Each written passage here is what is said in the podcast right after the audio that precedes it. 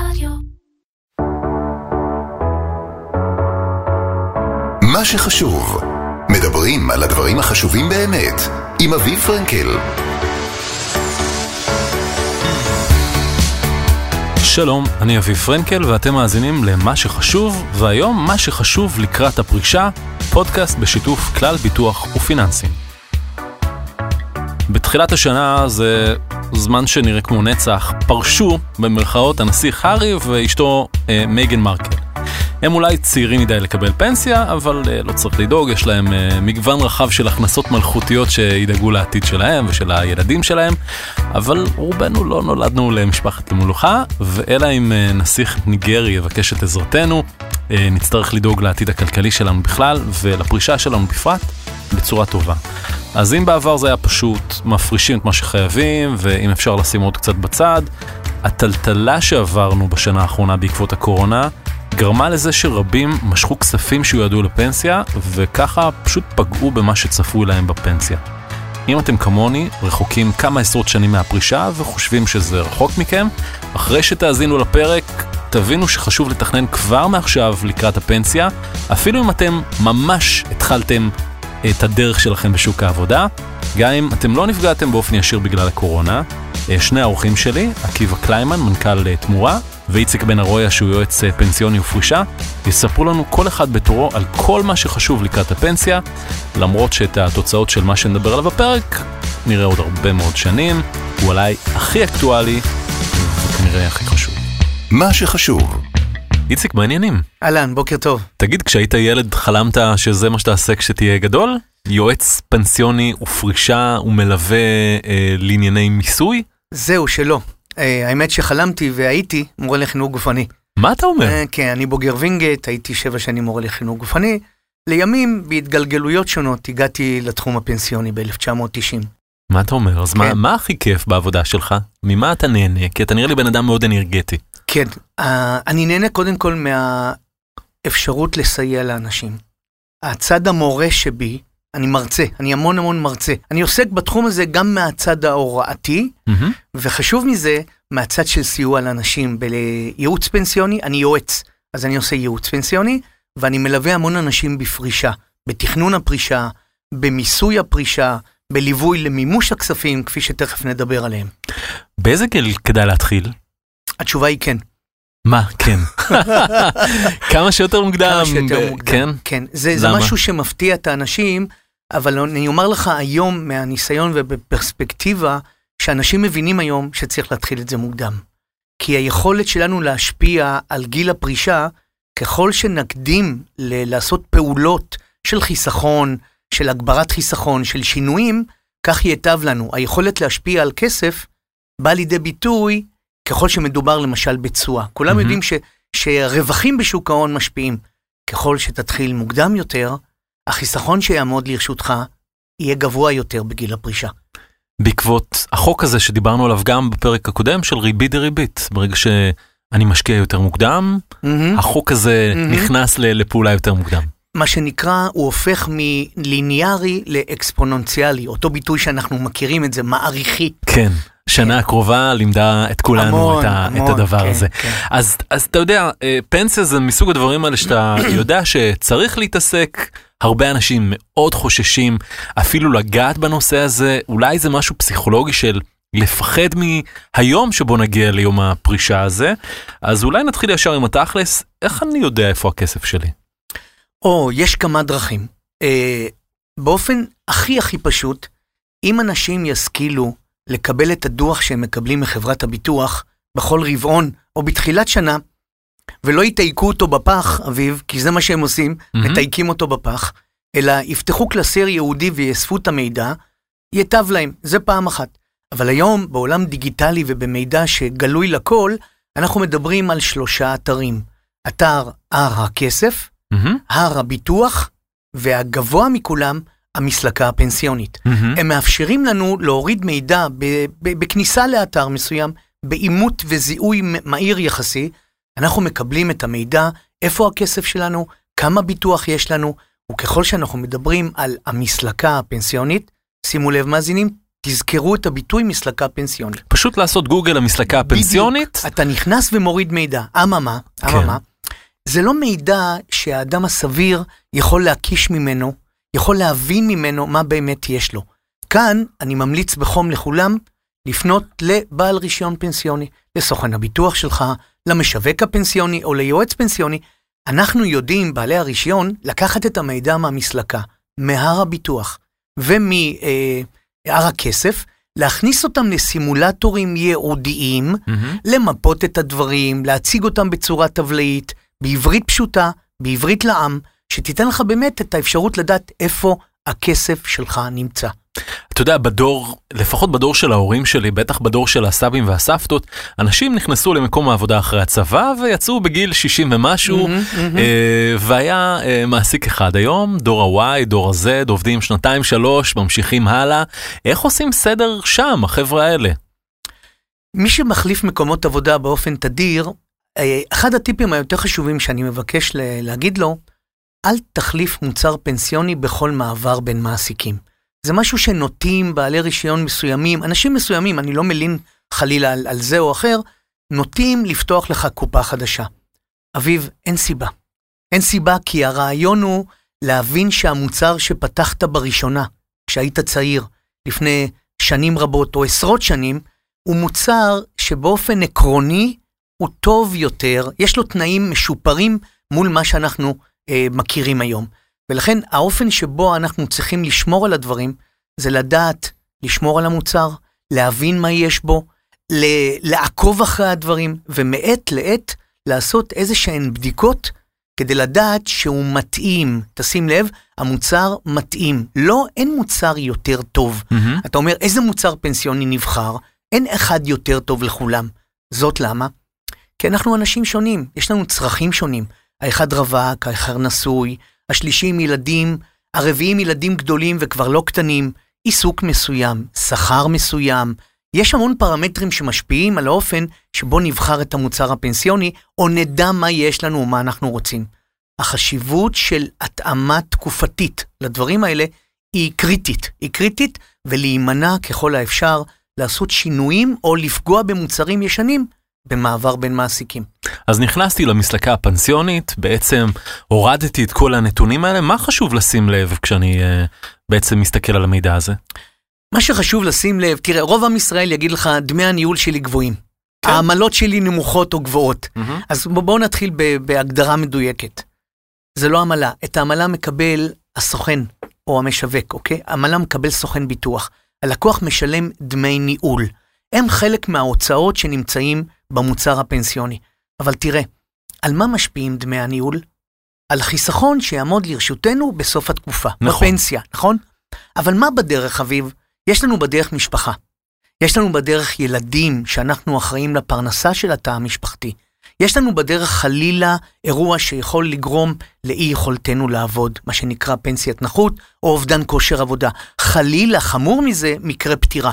מי ידאג למשפחה אחרי פטירה חלילה, או לך, או לאותו אחד שנפגע מתאונה או ממחלה, אה, כמה, כמה אקטואלי, ולא יכול לעבוד. מה שחשוב להסתכל זה שיש מספיק ביטוח למשפחה. לא רק דמי הניהול קובעים, הם חשובים, כן. אבל לנקודת זמן אחת בקצה שם בסוף, כשבדרך אנחנו חייבים לוודא שהמשפחה שלנו מוגנת מפני חלילה פטירה, או אני והמשפחה מוגנים מפני אירוע תאונתי או מחלה. כן. לצד זה, השקעות, דמי ניהול, כן, הם חשובים, אבל מבחינתי כיועץ פנסיוני, ההיבט של הביטוח של המשפחה הוא קודם לכל.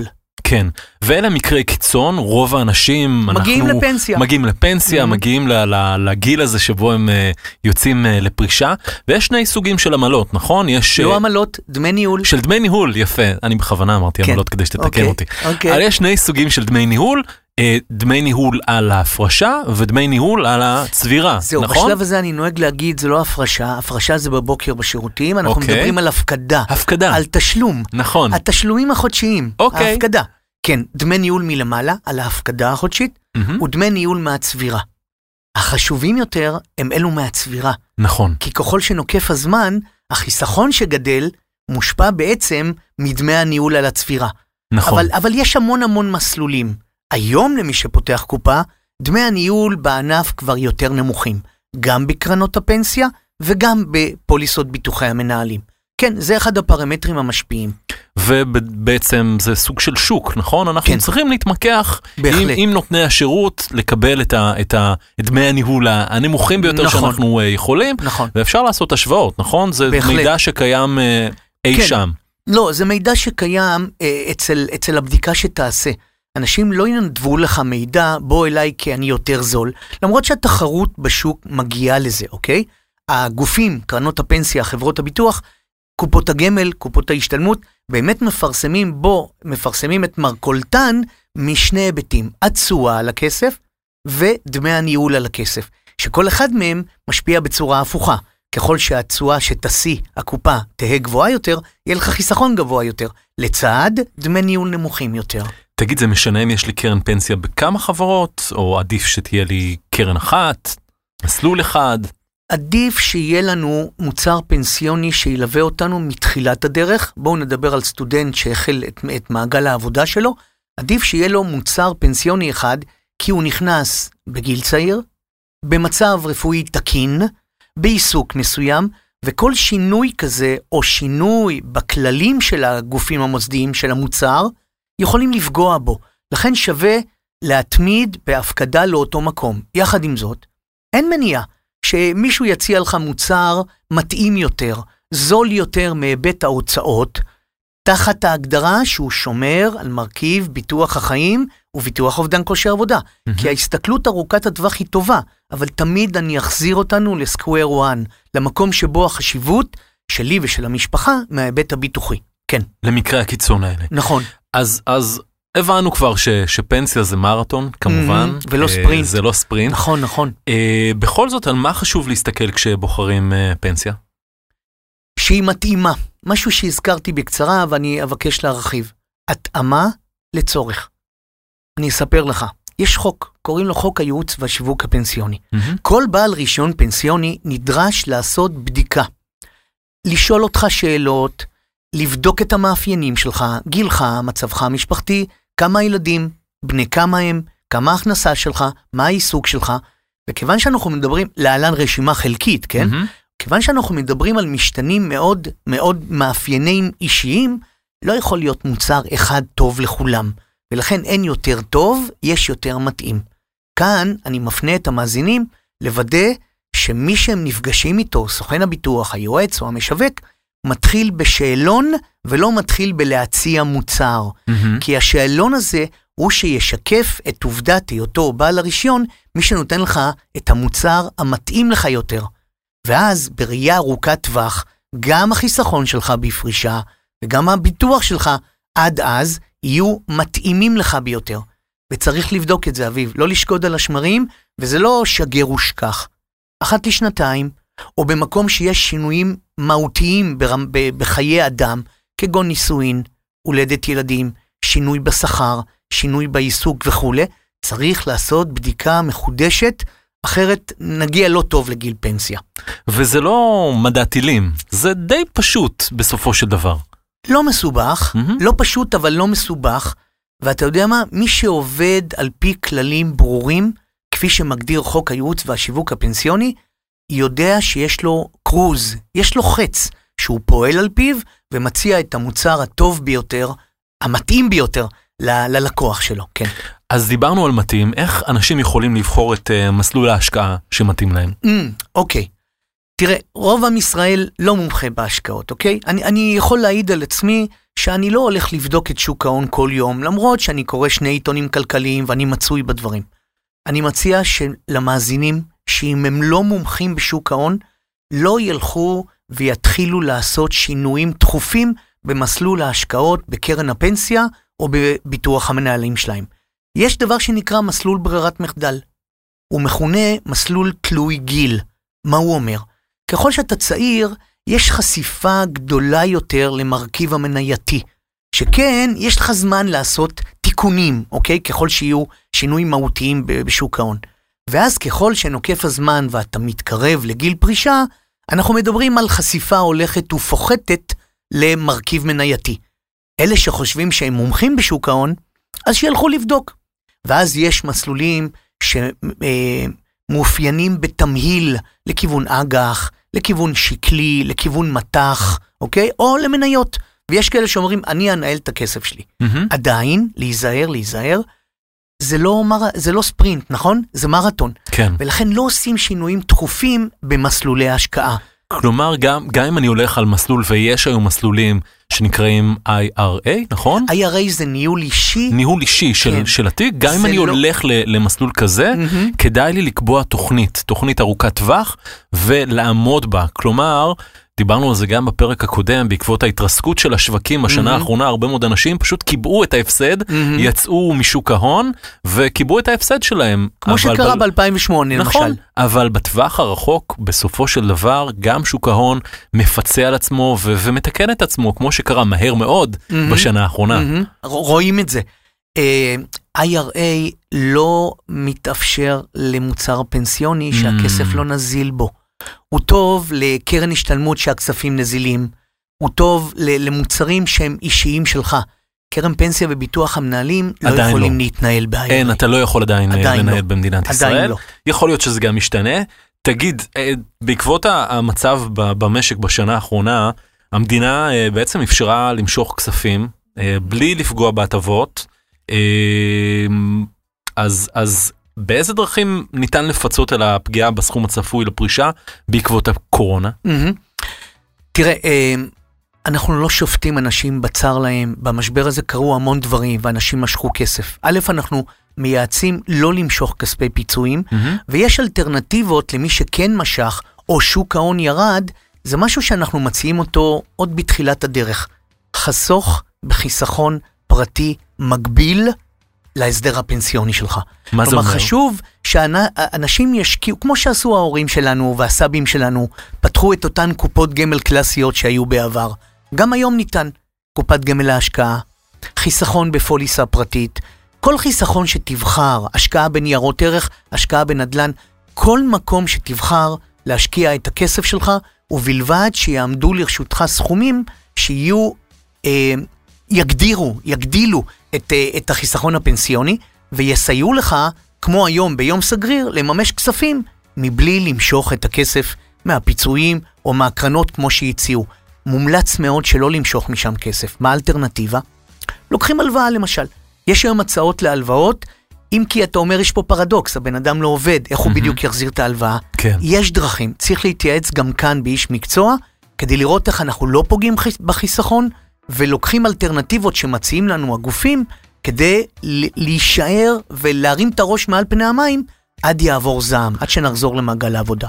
אז אם לסכם את הדברים שלך, לעשות הכל כדי לא לגעת בכספי הפנסיה, גם אם השנה הזו יש אופציה לעשות את זה בלי הקנסות, לחסוך במקביל, בלי קשר לפנסיה, אם Mhm. אתם יכולים, ככל שאתם יכולים, להגדיל את החיסכון שלכם כשאתם יותר צעירים, הרבה מהתיק בשוק ההון, Mhm. אולי בשנים שאתם מתקרבים לגיל הפרישה, להוריד את מרכיב אה, שוק ההון, הביטוח, או כן, את מרכיב הביטוח ואת נכון. מרכיב הסיכון המנייתי, נכון, ולהיות עם האצבע על הדופק. כל הזמן. ואם מגיעים למצב שבאמת צריכים כסף, יש גם אלטרנטיבות מהמם. לשימוש ב- בכספי הפיצויים. נכון. אה, אני, אני ברשותך, אותן נקודות חשובות, למפות את התיק הפנסיוני שלנו, לראות שהוא מתאים לנו מעת לעת. אה, אם אתה לא מומחה בשוק ההון, אל תעשה שטויות, תישאר במקום שנקרא מסלול ברירת מחדל שהוא תלוי גיל, ולהימנע ככל האפשר ממשיכה של כספים שלא לצורך. מעולה, איציק בן ארויה, תודה רבה. אז שוב תודה לאיציק על כל העצות הפרקטיות שעושות uh, קצת סדר בבלגן, אבל מעבר לפרקטיקה, uh, תמיד כדאי להבין את המהות של הדברים, כדי שנוכל לקבל החלטות מושכלות יותר. בשביל זה הזמנתי את uh, עקיבא קליימן, מנכ"ל תמורה. מעניינים עקיבא. הכל טוב, איך שלומך אביב? אני מצוין. אז בוא נשאל שאלה מאוד פשוטה, למה פנסיה? קודם כל זו שאלה ממש טובה בעיניי.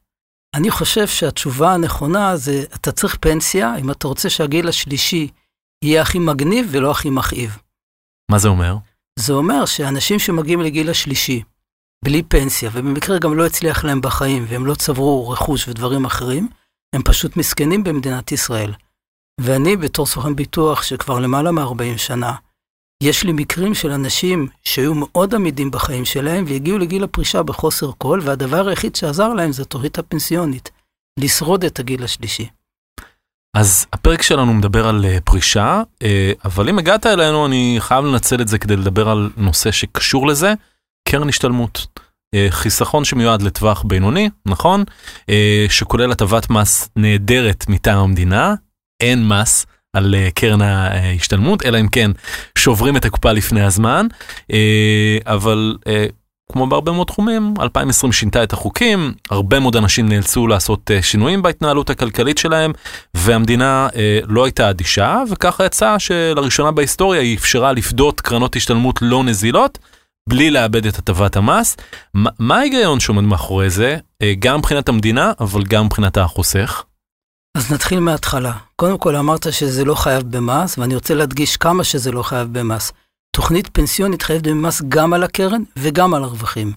וקרן השתלמות לא חייבת במס על הקרן והרווחים שנצברו, בתנאי שהחזקת אותה יותר משש שנים. בעצם זה נקרא קרן השתלמות, כי אם אתה יוצא להשתלמות, אחרי שלוש שנים אתה כבר יכול לקבל את הכסף בלי מס. יש שניים בארץ שעשו את זה פעם, גם. אוקיי, אז עכשיו זה לא חייב במס, וזו הטבה מאוד גדולה. Mm-hmm. אני ממליץ לאנשים לא לפדות את קרן הפנסיה שלהם, את קרן ההשתלמות שלהם, mm-hmm. אפילו אחרי שש שנים, כי זו התוכנית היחידה בעצם שנותנת להם אפשרות להמשיך לחסוך ולא לשלם מס על הרווח. אז, אז נגיד ככה, מי שצריך, אנחנו לא נגיד לו מה זה צריך, מי שצריך, שימשוך. מי שלא צריך, שלא ימשוך. הממשלה באה לטובת האנשים, עכשיו שהמצב קשה, ואמרה, אנחנו נאפשר לכם למשוך את קרן ההשתלמות גם לפני שש שנים. אבל אנחנו רואים שאנשים מאוד חכמים, אין נהירה. כן? אין נהירה, אנשים לא לוקחים את הקרן, ויש להם גם אפשרויות אחרות, כמו לקבל הלוואות מאוד זולות מהקרנות השתלמות. Mm-hmm. בעצם בן אדם שצריך היום אשראי והולך לקרן ההשתלמות, הוא ישלם את הריבית הכי נמוכה שקיימת במדינת ישראל. כך שאנשים לא פודים את קרן ההשתלמות ועושים בשכל. עוד דבר, בדרך כלל התוכנית הפנסיונית היא לא מספיקה בגיל הפרישה. למה? כי התוכנית, אנחנו מדברים על פרישה ועל פנסיה, נכון? נכון. התוכנית הפנסיונית היא גובה אחוזים מהשכר שלך, ובעצם היא ממצת את השכר שלך על פני כל החיים. ומאחר ולשכר יש התנהגות פזמית שהוא עולה עם הזמן, אז כשאתה מגיע לגיל הפרישה, השכר הממוצע שלך הוא הרבה יותר נמוך מהשכר שהיה לך בגיל הפרישה, ואתה צריך להתרגל לחיות בעצם מ-40-50 אחוז ממה שהתרגלת קודם. נטו. נטו. קרן ההשתלמות יכולה להיות המגשר על הפער הזה. אז דיברנו על השנה האחרונה, ובשנה האחרונה המושג חל"ת אה, הפך לנפוץ לצערנו. אה, אנחנו רגילים להסתכל על זה מבחינת פגיעה בהכנסות, אבל איך זה משפיע גם על הפרישה שלי? אז תראה, חל"ת זה בעצם אבטלה לטווח קצר. עכשיו אנחנו צריכים לחשוב מה זה טווח קצר. אם בן אדם לא עובד 4-5 חודשים, והתוכנית הפנסיונית שלו היא ל-40 שנה, אז הפגיעה היא מזערית. אם בן אדם לא עובד שנה, והתוכנית הפנסיונית שלו ל-40 שנה, והוא צעיר, אז הפגיעה תהיה בין 3 ל-4 אחוז בפנסיה שלו, שזה כבר פגיעה משמעותית. כן. כן. אה, מעבר לזה, גם אם אני לא נפגעתי, אה, קופות הפנסיה, אה, למי שלא יודע, הן שיתופיות, כלומר, אנשים ערבים זה לזה בקופה הזו, והאם העובדה של חברים אחרים בקופה הייתה פגיעה, יש השפעה על החוסכים שלא עשו את זה? אז אני אסביר את הנקודה הזו של ביטוח הדדי. מה זה בעצם אומר? אתה אומר את זה כלאחר יד, שאנחנו מבטחים אחד את השני, אבל אנשים לא מבינים את זה אינטואיטיבית. Mm-hmm. בעצם בקרן פנסיה, החברה המנהלת, היא לא לוקחת את הסיכון עליה. מי שלוקח את הסיכון עליו, זה כל החברים באותה קרן. זאת אומרת שאם יש קרן פנסיה שיש בה מעט אנשים, וחלק מהם נפגעו, עלול להיות ששאר האנשים יהיה להם פחות פנסיה, כי זה בא מהכספים של הפנסיה של האנשים. מזה אנחנו מבינים קודם כל שטוב לבן אדם להיות בקרן פנסיה שהיא גדולה. כי כשהיא גדולה, אז אין, אז אין, אה, אין סיכוי גדול שהאנשים ייפגעו כתוצאה מזה שחלק מהם יהיו חולים, או נכים, או לא יוכלו לעבוד. קרן הפנסיה נותנת לבן אדם שלושה כיסויים. קצבת שאירים, שהיית קורא לזה בעברית ביטוח חיים, שזה כסף שהמשפחה, בן בת הזוג והילדים מקבלים, קצבת נכות, שזה למקרה של אובדן כושר עבודה, וקצבת הזקנה. כל הכיסויים, הביטוחים האלה, הם באים מתוך הכספים של הקרן. עכשיו, הדיון על קרן הפנסיה ועל ביטוח הוא מוטה דמי ניהול. ואני חושב שגם צריך לקחת בחשבון שמי שעושה פוליסה, אז הוא מעביר את הסיכון לחברה אחרת. בדרך כלל חברות הכי גדולות בעולם שמתעסקות בביטוח, שנקראות חברות לביטוח משנה. ומישהו, reinsurance. כן, ומי שעושה קרן פנסיה, הוא בעצם אומר, אני סומך על הקרן פנסיה שהיא תדע לנהל את זה נכון, תקבל את האנשים הנכונים, ולכן אני לא אפגע אם, אם יהיו הרבה אנשים חולים. עקיבא, לדבר על פנסיה זה לא משהו שאנשים צעירים אה, עושים, נכון? אה, וגם כשהם כבר עושים את זה, אז בדרך כלל זה סביב דמי ניהול ותשואות, אבל האמת שיש לפנסיה רכיב חשוב, נכון? וזה ביטוח. אה, ולמעשה כחלק מהחברות בקרן פנסיה, אנחנו מבטחים את העתיד שלנו גם במקרה של אובדן כושר עבודה. ופטירה. אה, או כן, או העתיד של היקירים שלנו ופטירה. במקרה של פטירה. כן. אז מה חשוב לי לשים לב אליו כשאני בודק את קרן הפנסיה שלי בהקשר של ביטוחים? קודם כל אתה צריך לבחור את המסלול הנכון. איך בוחרים את המסלול הנכון? תראה, כל אחד יש לו צרכים אישיים אחרים. למשל, ניקח רווק, שאין לו אישה ואין לו ילדים, הוא, צר, הוא לא צריך קצבת שאירים. מצד שני, הקצבה של הנכות, הביטוח אובדן כושר עבודה, זה הדבר שהכי מעניין לו בנושא של הפנסיה. כי חס וחלילה הוא לא יוכל לעבוד, אז הוא צריך שמישהו יוכל לפרנס אותו. מצד שני, בן אדם צעיר שהתחתן או התחתנה, זוג צעיר, אהבה פורחת, הם בדרך כלל ירצו לעשות הרבה ביטוח חיים, אפילו אם לא בטוח שצריך, אבל בטוח שצריך, כשנכנסים ילדים לתמונה, בטוח שצריך הרבה ביטוח חיים ואובדן כושר עבודה. אה, סוכן ביטוח מיומן, הוא יבחן את הדבר הזה על ידי תכנון פנסיוני, מהמם. וימליץ לבן אדם איזה סכומים הוא צריך בשביל להבטיח את המשפחה שלו.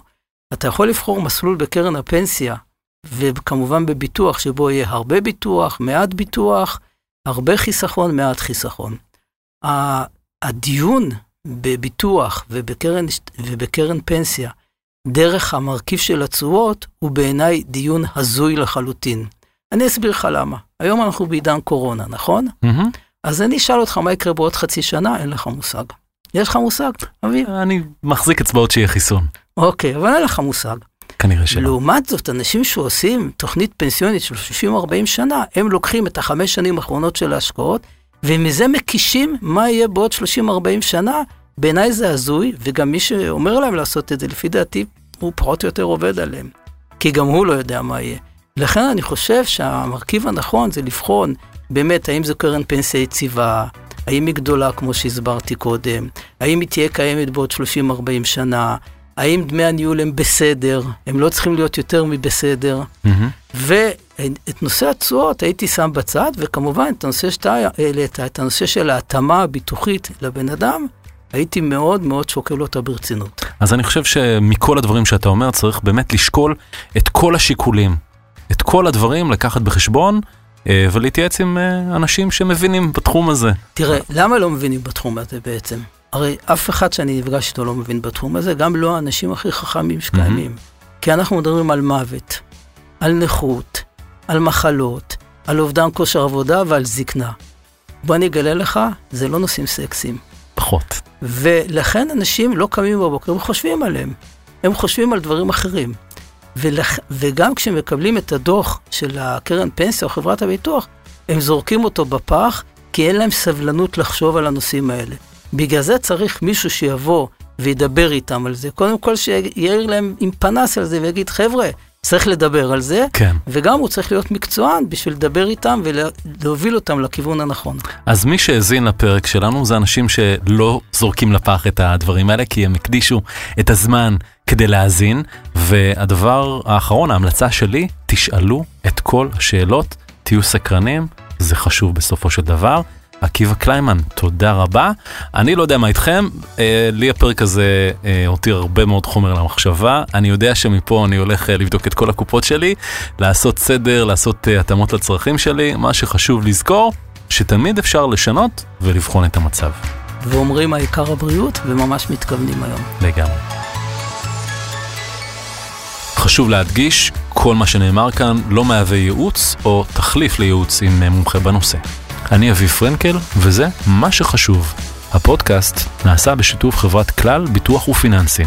ניתן כמובן להאזין לנו בכל הפלטפורמות, בספוטיפיי, באפליקציות הפודקאסטים של אפל ושל גוגל, ולמעשה בכל אפליקציות הפודקאסטים המוכרות. מה שחשוב, מדברים על הדברים החשובים באמת, עם אביב פרנקל. הוקלט באולפני ביזי בשיתוף אדיו המשווקת את ספוטיפיי בישראל.